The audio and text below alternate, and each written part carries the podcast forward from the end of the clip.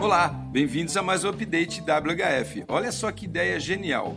Engenheira keniana inventa tijolo feito de resíduos plásticos, daqueles que não podem ser reciclados ou processados tão facilmente, né? Aqueles bem cascudos mesmo, que ninguém quer pegar para reciclar e que obviamente ficam poluindo o meio ambiente por quase toda a vida.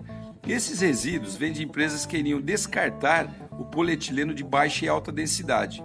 Bom, eles aproveitam o material, levam aos fornos de altas temperaturas e, uma vez aquecido, o polímero é misturado com areia. E essa mistura é moldada com uma máquina hidráulica, simples assim, produzindo esses tijolos.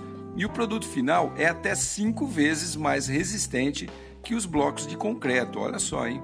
A startup de Zambi é o nome da keniana que mora em Nairobi, já reciclou mais de 20 toneladas desse plástico, empregou mais de 100 pessoas e agora quer expandir sua tecnologia para regiões do planeta que têm grande descarte desse tipo de material. Muito bom.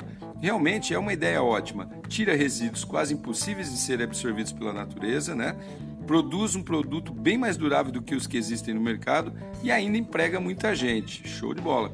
O valor desses tijolos delas são de aproximadamente 7 dólares o metro quadrado. É pouca coisa mais do que os blocos de concreto existentes aí por aí.